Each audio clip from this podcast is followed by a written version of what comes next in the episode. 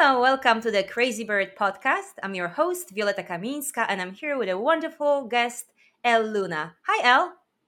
Hi, Violeta. It's wonderful to be here. It's wonderful to have you here. So, let me introduce you to our listeners. Elle Luna is a designer, painter, and writer, and the author of The Crossroads of Should and Must.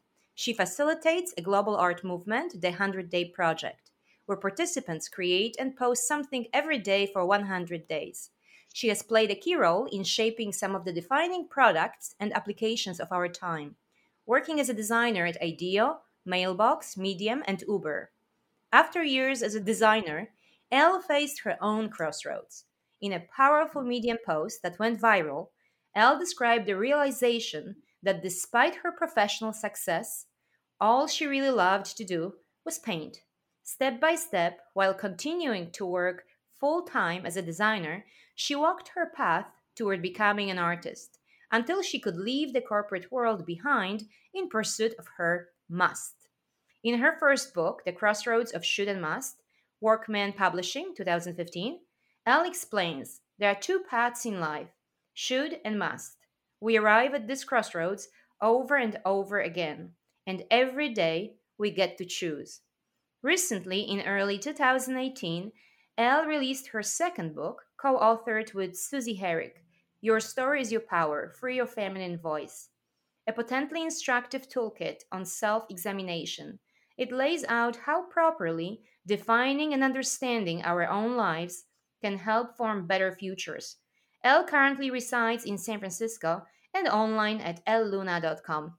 Welcome to the Crazy Bird podcast, Elle. Thank you. I'm really, really excited to have you here. Thank you for finding the time. So, Elle, I met you quite a while back. And I met you, it was March, I remember exactly the date, and I'll explain how I remember the date. March 27th, 2013.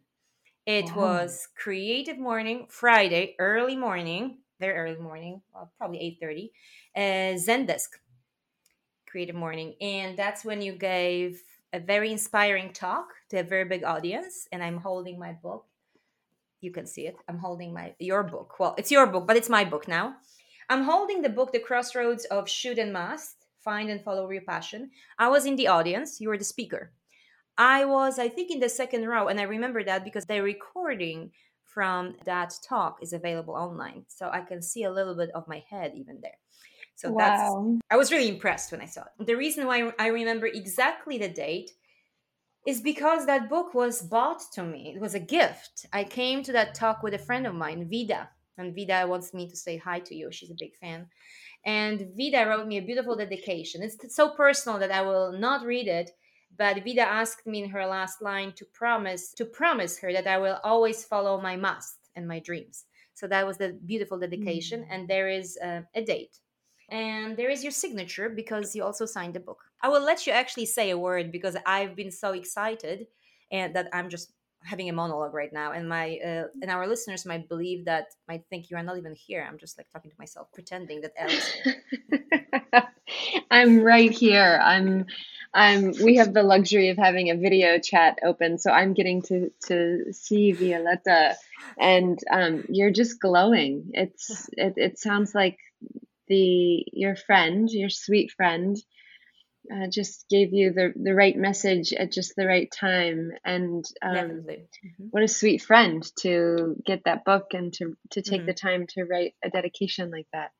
That's very true. You know, I think I wasn't the only one. Um, well, my friend and I, but everybody in the audience participated in that talk for a very personal reason. So that was 2013, seven years ago but I still I feel how relevant that talk is. And actually, mm. I looked up the recording online and video, and I watched it just a couple of days ago. And I watched it, and I didn't feel it was dated in any way. It just felt like I watched some sort of talk, TED talk or your presentation recorded maybe yesterday. And I, it's not always like this when you watch certain talks, right? Because you know there are certain references that are particular to particular time that might not be so relevant in our times you know a few years later. But i feel that what you were talking about is not only very relevant but i feel it's even more relevant than ever. Times are quite difficult in many ways and it's often I often hear from students, I often hear from colleagues, friends, and creative individuals that it's not even a person who's not creating art, but creative individuals are struggling staying creative, or be, being involved in a creative aspect of their life, whatever that means, because life can be overwhelming. And hmm. also, mm. you know, sometimes depending where we are in our life, we feel like something is missing, or we might want to make some changes but mm. it's a bit scary. Mm. Everything that you talk about, everything you write about is so relevant. No well, matter I'm, I'm glad to hear it. That's a relief. You know, you always wonder when you when we make things and we put them out there on the internet where they will live forever. Mm-hmm. Um, you know, Talking about internet, um, I, I'm going to go back to that Medium post, right? That really started. Well, didn't start things for you because the thoughts, the feelings were there but they started kind of the new journey, journey chapter they encouraged you to to pursue that path you talked about that post on medium you did on the day when you were celebrating with your dad uh, his birthday. And the reason i'm bringing it up is because we live in that era of uh, social media and posting everything out there but also expecting in many ways that our work will be liked literally liked or will get attention and I feel when you were talking about that post, uh, you were so genuine in describing your response. You didn't expect to get the response you actually got when you got back a few hours later that post, when you talked about must and should and your thoughts on pursuing your path that is kind of um, uncertain and to some might seem a bit crazy. I thought that was really interesting. There was no, it seemed like there was no really expectation. There was a need to express something without waiting for a few thousand likes. And what happened was actually the likes haven't happened. And that was the thing. I think because so many people could re- relate to what you said. So I wanted to ask you, Elle, a lot of people know about your work, but maybe there are some listeners who are not familiar with the book. The Crossroads of Should and Must and Follow Your Passion how did that come to life? What why does it even matter? Why did you have a need to share that with mm. the world? That's a great question. Um, well it all started with a dream. Mm-hmm. i yeah last night i watched um, i rewatched one of my favorite movies which is the matrix the original matrix movie. And uh, the opening scene the main character. His name is Neo. He's asleep at his computer, and he he gets invited into this onto this adventure. And um, the reason he keeps following the breadcrumbs, so to speak, of this adventure, is because he has a question. And I really related to that last night when I was watching it because I think my journey really started with a question um, which was almost um, I could feel the question, but I didn't exactly know what the question was. Uh, but I could sense that there was more there than I was seeing, or there was more to life than I was picking up on. There was this feeling that something wasn't entirely um, expressed. And so, back to your question of, you know, why did I write this book? I started getting um, I started getting more clear about the questions, and I felt like the questions started getting uh, stronger and they started getting richer. And like so many of my friends who are artists who have creative practices, you know, we're we're journaling or we're jotting things down or we're tracking the origins of inspiration or or the lack of inspiration or wherever we might be in our process. But I, I just began jotting down some of my questions and i felt like i had entered into a period in my life where i i had a lot more questions than i had answers and it felt really rich. And so i started tracking the questions like um, you know what's the point of all of this? And um, what's the point of you know being here in a body and being alive and being alive in particular like right now and um, maybe the reason the book has continual resonance even today is because you know now in the midst of covid and political upheaval, climate justice, racial injustice, um, refugee, you know, the whole, the list goes on and on. What is each of our unique roles within, um, within society? And what is the particular genius or the particular must within each person within each soul to um, to be expressed in our lifetime? And I, I was working at an amazing startup um, working around the clock and also having this recurring dream. And i felt like the dream began to really provoke the question um, which was really what's this all about and what's uh, what am i really here to learn and um, so the dream, do you want me to just briefly tell you the dream? Yes, please. Okay, well, the dream is um, I started having this dream of a warehouse. It was a, a, a, very, very basic, rudimentary warehouse with white walls and warehouse windows. You've probably seen these warehouses in your own, you know, um, your own history of all the amazing places you've gotten to work. Um, but it was just like a very raw archetypal warehouse, and it was it was um, a place that I would go to in my dreams, and it was filled with so much immensity. And and in this space i would be filled with an overwhelming sense of calm and peace. And i would sit in this room night after night and i didn't really know why i was having this dream but why is often a, a really unhelpful question. You know, what or how or where or when, those are really great questions to help open something up. But why just sort of puts us right into our rational mind and kind of um, can close down the magic of, of, of, a possibility. So I stayed away from why and I, I, focused on the others. And a friend of mine said to me one day, um, Well, have you ever thought about looking for this room in real life?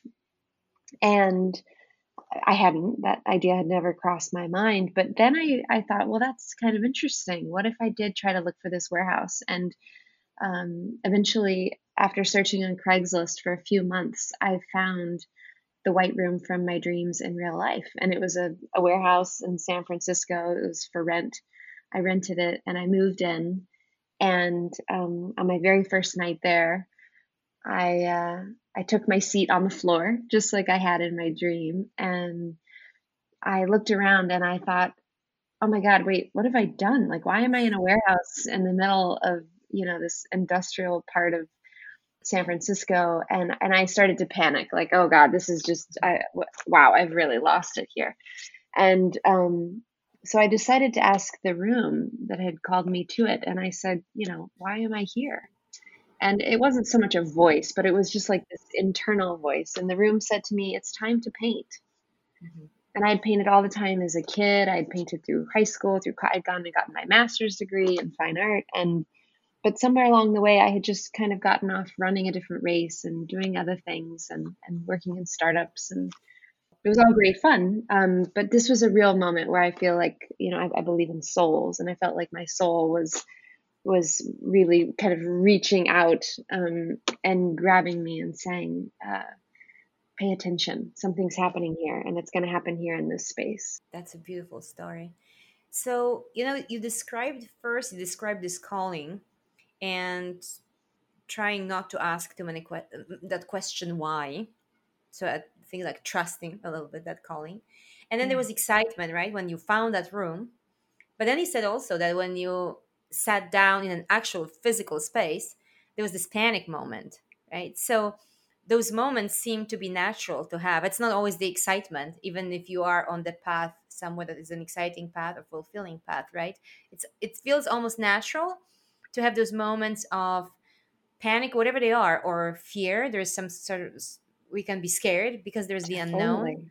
Right. So it's not something there's no guarantee even when you are on the right path that it will always feel right Oh, yeah, that's a great point. Absolutely. And and um oftentimes in my, you know, I've I've been now I you know, sort of in this dream since 2012 and now it's 2020. Um so 8 years and there's a lot of um it's it's like being in a relationship. It's mm-hmm. it is complex. It has it has periods of drought it has periods of you know unbelievable for fertileness mm-hmm. and mm-hmm. um, sometimes you're you're fighting sometimes you're you know back in love and and it's but it's a it's a daily choice it is a conscious choice and i think that you know when i after a few months in the white room as i began really really digging into not just my practice but also i felt like it was the first time my work started really going internal and my work was just I, I felt like i was kind of externally working out on the wall on the canvas um, what was happening internally. So it was almost like I was looking at these mirrors and I couldn't quite see inside myself, but I could see on the wall. I could see what was happening up there on the canvas. And it was the first time in my life that um, I sat down and wrote a blog post. I'm not a big blogger. I've never been a big, I mean, I like to write, I like to do j- daily journaling, but mm-hmm. um, I've never been a big writer. And um, I sat down and I wrote this Medium post and I just collected the questions that were coming up in my practice. And I think that's why it resonates with people, mm-hmm.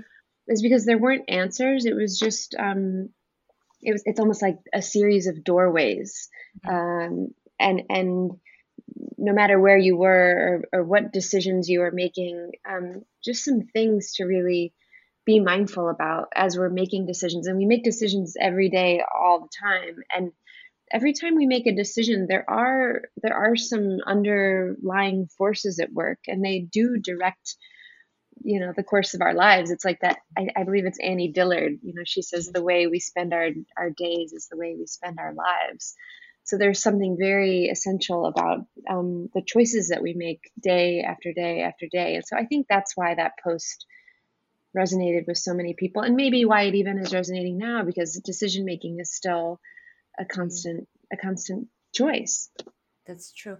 And was it the time when uh, did you did you decide to just completely dedicate yourself to painting? So leave your design career? How that and you know no. i what because that see that's the question. Sometimes i hear and I call it excuses. And the reason I, why I call excuses because actually somebody, a good friend of mine, I'm kind of going a little bit. I'm taking a detour. That's how I often talk. So please bear with me. I'll, I'll come I back. Love I detours. They're great. That's where all the good I stuff. I promise happens. you, I'll come back. Some people can get frustrated, but I promise you, I, there is a reason why I'm going there. It might take us a while, but you know. so I remember. I'm going to start with myself. I'm going to use myself as an example. Great. I was telling my dear friend that an artist a very accomplished artist. I was telling my friend during lunch we're having that I I am so busy. It was a few years ago I was saying that. And I, I was I was creating art, but I was working full time. I was really busy. And and that was the truth. I mean, that was a fact. But I was I realized something. My friend was very polite about it, but slightly, I think, brought it up, was trying to make a point. I said that I am so busy, I don't have time to create. Mm. And you know, there was some truth to this to it because I was going to bed like really late. I was working so much. But my friend told me something and these are the words of wisdom that I always carry with me and I remember those words. I never complain about not having time because I was told these are just excuses.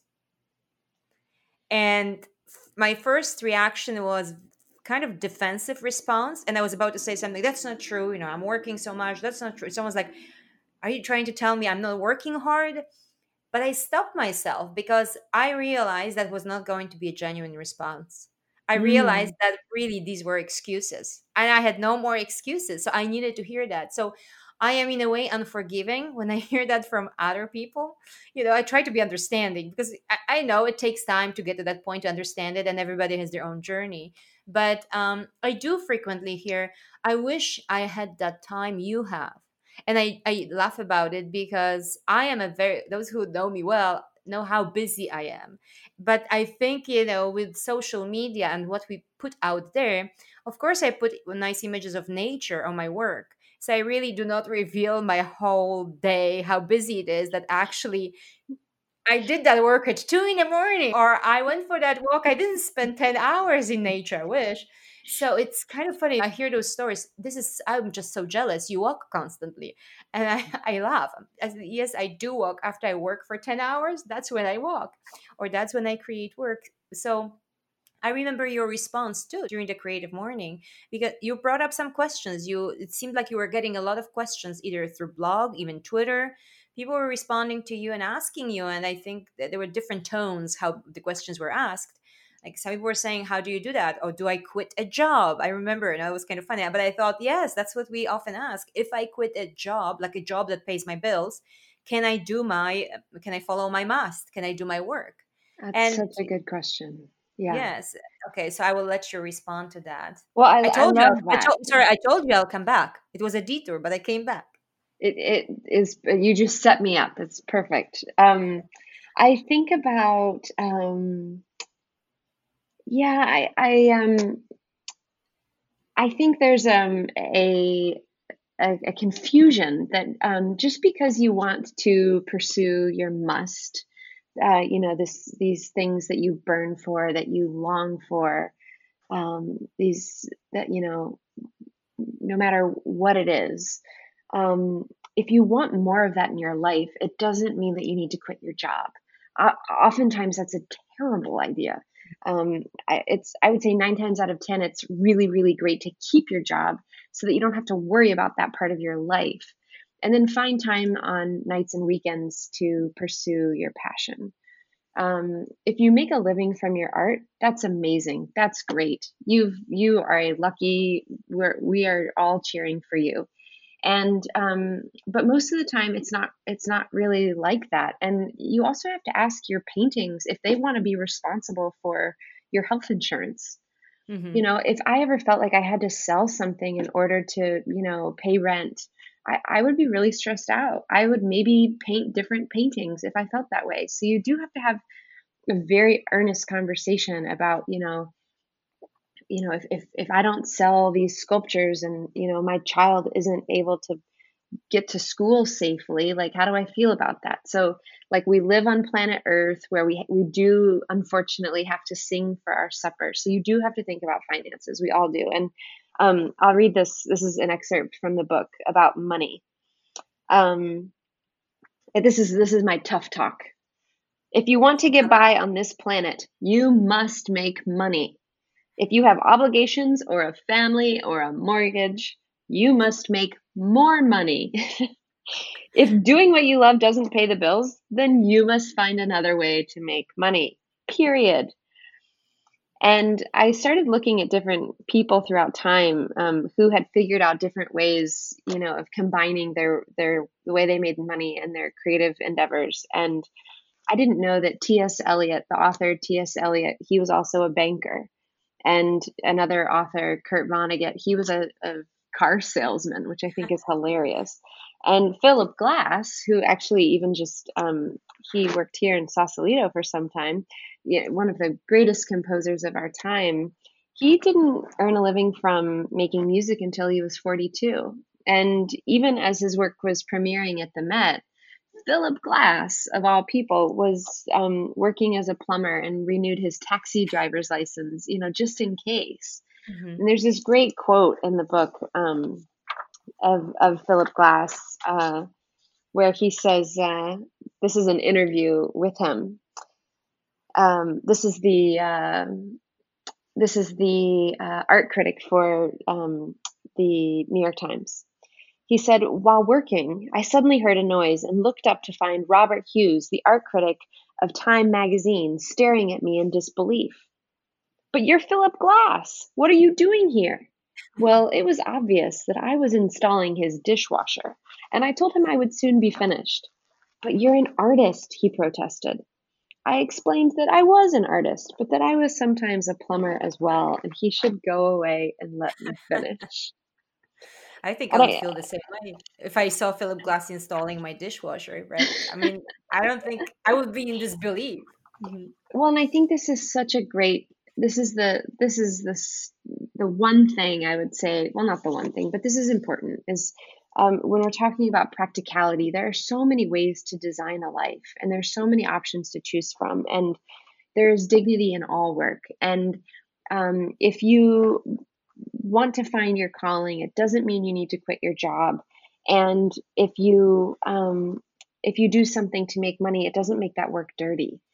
uh, just figure out whatever you need to. I mean, if you have a, a job, let's say that's 80 hours a week, and by you know Saturday afternoon you're totally exhausted and on the floor, you're probably not going to want to go and play your flute. Mm-hmm. Um, so I would say, you know, maybe look for a different kind of job, or look for a job that is um, actually allows for time on nights and weekends for you to pursue your calling. You can just start to get creative and design it. But I totally agree with you. Saying that you don't have time, um, you know, it's it's uh, usually that, that can be a nice place for some resistance mm-hmm. to hide. Mm-hmm. And uh, there's this book called 2150 AD, and in it they say something very wise. Uh, the author Thea Alexander she writes, "We only have the problems we really want to have." So um, whenever I'm in a, whenever I'm like resisting my work or I'm not getting into the studio or I'm not in it, it's mm-hmm. like, what's the problem right now that I actually am really wanting to have that's keeping me from doing my creative work? Mm-hmm. I think, and I, I, and I completely understand, you know, being tired, and sometimes we need to take a step back. Yes, we can be exhausted, but uh, for some reason, I think I was ready as far as my friend to hear from my friend. I was ready not to be too defensive because I could have shut down but I heard it and I thought, it's just, I can't save. And it's just so true. And yeah. it was really helpful to hear that. It wasn't pleasant to hear that, but it was actually a nice way, friend, my friend put it, because that was really tiring to hear me always saying the same thing. And well, it was very- also very risky for your friend to say that, right? Like oh, she oh, kind of went out on a limb because she probably knew she was uh-huh. Poking a sensitive place. Oh, definitely. And mm-hmm. she and she loves you so much that she would risk telling you the truth. Mm-hmm and that's yes. a big deal right so now talking about work work that sometimes is not our calling well let's talk about work that is our calling so there are two questions one is actually the 100 day project, talking about having no time or having a little time. Oh, there's another thing. Sometimes we say, I don't have five hours to do my work. Well, there's very few of us who have five hours a day to do that creative work. I wish I mm. had that. But I also find myself when I have five hours then suddenly I do all those things that are not my work. You know what I mean? I I lounge, I drink my coffee. Suddenly I have to do five other things, and then it's only 15 minutes left anyway. So it's a fantasy, I think. It's more than having a fantasy of five hours yeah. Yeah so i won't even go there but uh, what is the 100 day project? Because i think this is a perfect this is a perfect way of engage oneself in a creative act without five hours to spare. Well i have i have to laugh about having five hours to do your creative work because my house never looks cleaner than when I have, you know, all weekend to write, you know, and it's like the laundry is not only folded, but folded like in special little, like kind of, you know, sushi forms and everything's been color coded. it's a creative project. It's another book on that. Yeah, I, I, can completely relate. And I love it, you know, when I'm supposed to get into the studio to work, and then like I have a whole new idea about a new project I should start. You know, it's it's just, whole, mm-hmm. I mean, but anyway, that's the way it goes. Right. Um, the, I'm so glad you asked about the 100 Day Project. It's so much fun. It's one of the most fun things ever. Um, so the 100 Day Project is a free and open project for anybody, anywhere, um, to commit themselves to a project, um, a repeatable daily action every day for 100 days. And I've, I've co-facilitated with my friend, Lindsay Jean Thompson and um, but we didn't start the project. We got the idea from Michael Bierut. He's the legendary designer. Um, he started this as a class at Yale for his MFA students. And um, I heard about this project that he led with his students, and I really wanted to do it. So I actually applied to Yale for my MFA. Um, so I could go and work with Michael Bierut and take this class. And I didn't get into the MFA program. And I remember being so bummed. And it was like seven years later, and I'm walking down some dusty road in the middle of Mexico. And I thought to myself, oh, you don't have to go to Yale to do the 100 day project. So I got together with a group of like a dozen friends. And, you know, on the first Tuesday in April, that's when we start every year, we put out a big call and we said, here, we're going to do Michael's project. Who wants to do it? And we had like 50,000 people.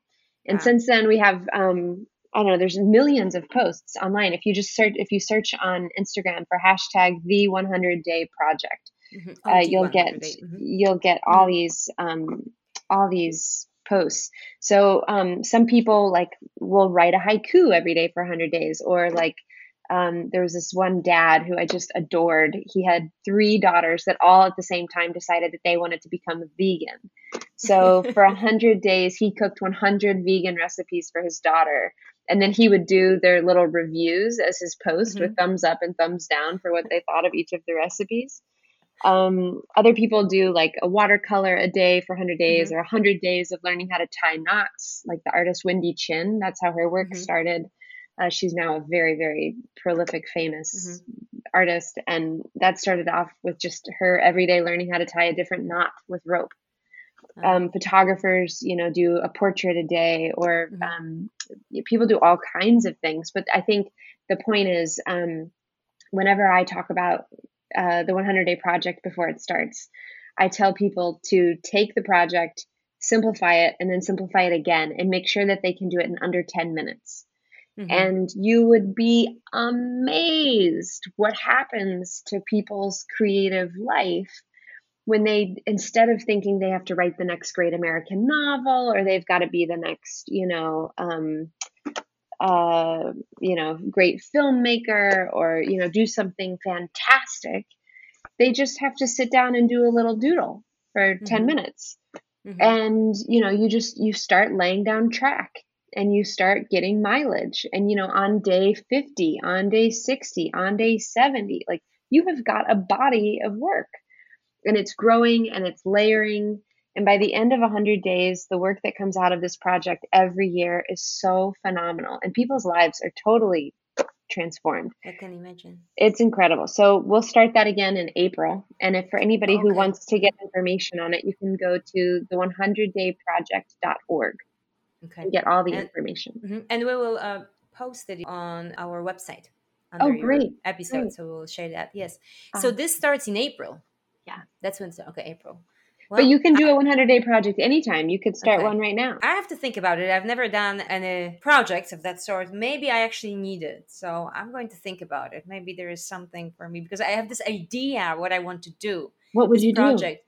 Oh, I want to work with uh, something my medium that I haven't done for a long time. I started in summer, but I just abandoned that idea. I have this a set of uh, drawings in watercolor, and I called. I started the project, but because I don't have five hours a day, I Mhm. don't do the project. So if I simplify it, I think that's the key. Because Yeah. otherwise, I'm looking at my. I'm sitting right now, and I'm looking at my drafting table. That's where it all started. I even got a new drafting table for that project. Okay, that's how, I have this perfect drafting table that I used twice a few months ago. There's always excuse not to use it. I'm busy, but realistically, I won't be able to use it for quite some time. So if I give myself maybe 15 minutes a day, I think I might get somewhere. Otherwise, I'm I think the more I see that table that is not being used, I'm getting more frustrated. Right now it's a quiet frustration, but I'm afraid it's growing in me. So, I So that's that a great that's a great project. And for for anybody else who would have a similar project, what I would say is um, sometimes people can say like, "Well, I'm going to do a drawing a day, and and I'm not going to get up from the drafting table until it's complete."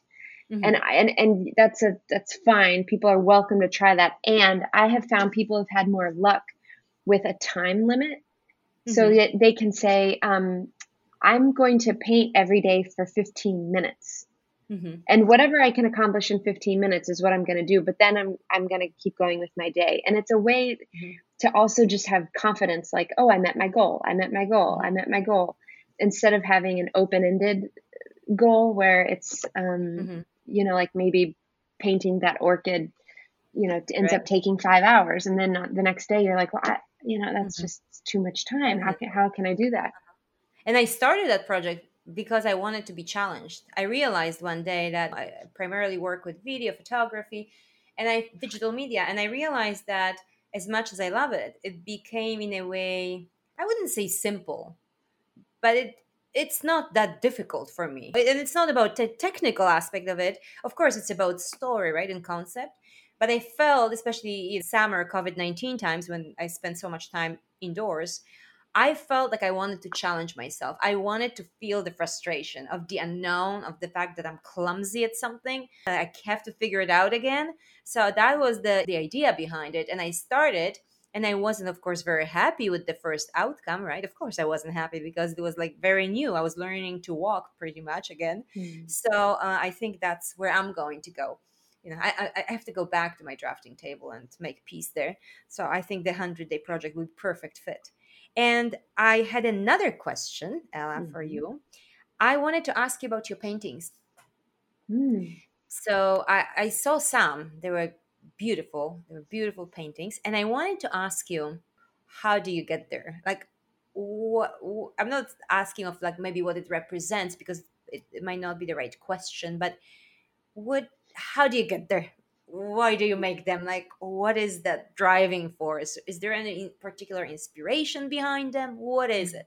why do you why do you have to paint oh my gosh that's a great question thank you for not asking me what they're about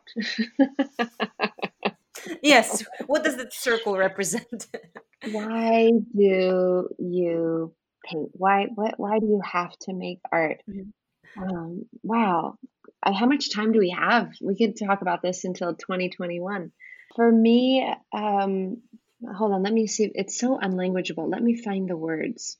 Uh, what's coming to me right now is um, one of my best friends uh, and collaborator. Her name is Susie Herrick.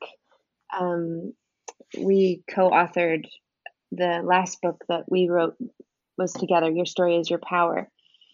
Um, when he, when her father, who I knew very well, um, when he was in the hospital on his deathbed, he and they had a beautiful relationship. She wrote about her relationship with her father in her book called Aphrodite Emerges. And I got to do all the paintings for that book, which was a real honor. And on his deathbed, um, he, we were all just sitting in the hospital room and um, and he was so sweet and he was you know he knew he was kind of slipping away and he was asking Susie if he could call friends, and uh, you know, he would he was calling his old buddies, his old fraternity brothers, his old clients, and you know, just having these saying his goodbyes. Mm-hmm. And he hung up the phone after talking with somebody, and he said, "You know." I think the whole point of life is to love more. That's beautiful. And I, th- I guess I'm going to borrow his his words. I think my work is um, why do I have to make art and paint and ask these questions and and why do I do this? I I think it's to figure out how to love more. Thank you. That's really really beautiful. So, I know we it's time to finish this conversation. I really don't want to finish it. I wish I had 5 hours to have this conversation, but I guess the, you know, 15 minutes has to do. It's a bit more than that. I have a question for you. You live in a beautiful area. You live in Northern California. Yeah. And that's that area. I call that part of the world my home still and nature was a big part. That's really why i one of the many reasons i love that area. But nature is just superb there and significant. It's just it's it's a big part of our life when we are there. Does nature have an impact on your own mm, work? absolutely. I i think my sense is that the the great question of our time is our relationship to nature. Our relationship with um, mother earth with the planet uh, with with feeling connected and at one with this planet and having um, i mean being out in nature is one of the ways that i um, I, I it's it's like kind of getting out of my head and, and into my body. When i'm in front of a flower a beautiful flower that is in full bloom with the most exquisite colors and all these organic shapes and patterns i i mean it's just it it's it's unlanguageable. It just makes you want to weep. It's so beautiful.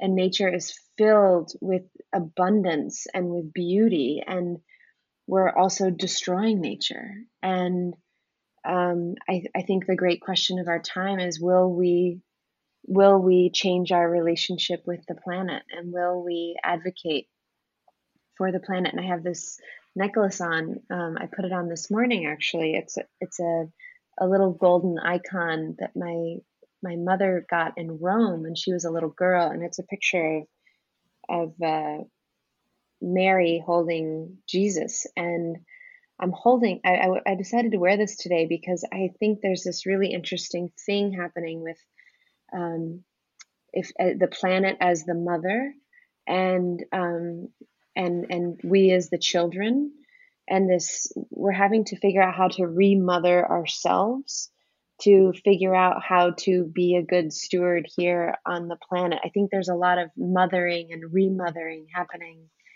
at a lot of levels, and so absolutely, nature is um, nature is is plays a profound role in my work, and I think when I when I grow up, I'd I'd like to help. Um, I'd like to help try to um, be a better be a better steward here on this on this beautiful planet. So a lot of my work hopefully is is pointed that way in terms of preserving and protecting um, the beauty that we have. Thank you so much, Elle. Thank you for being so gracious. And thank you once again for being so kind. When I invited you, I would like to bring it up. When I reached out to you, and you didn't really know me. Well, I had met you, but you really didn't know me. You were so kind. You immediately agreed to be a special guest on Crazy Bird podcast. You didn't you weren't even scared by the name Crazy. And you were so enthusiastic, which was really inspiring. And I really want to say thank you for that. Thank mm. you for being such an inspiring person. Well, I'm honored to be here. We, we, you and I have traveled a lot of ground together at this point. yes, we. Well, at this point, yes. We're not at the crossroads anymore. Do we just keep on moving? Where are we going? That's right. Thank you, Violetta. It's wonderful to Thank be you. here. Thank you.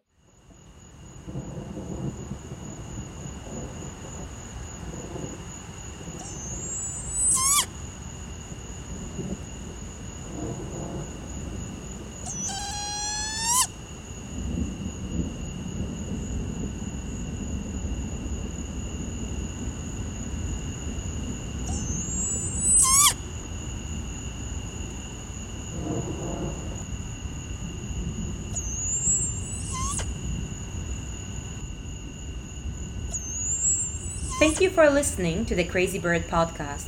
The Crazy Bird podcast is hosted by Violetta Kaminska. Our guest for this episode was Elle Luna. Elle's books, The Crossroads of Should and Must Find and Follow Your Passion, and Your Story is Your Power Free Your Feminine Voice, that was co authored with Susie Herrick, are available on Amazon. You can find Elle online at elleluna.com and on Instagram and Twitter at Elle Luna. Our theme music is inspired by Tambourin by French composer Francois Joseph Gossec. The improvisation is performed by Agnieszka Kowalik. The opening nature recording was recorded by Violetta Kaminska. The closing recording of a thunderstorm and our talkative consultant, a teenage barred owl of Savannah, aka Kid, was recorded by Savannah local Wesley North. This episode was edited and produced by Violetta Kaminska.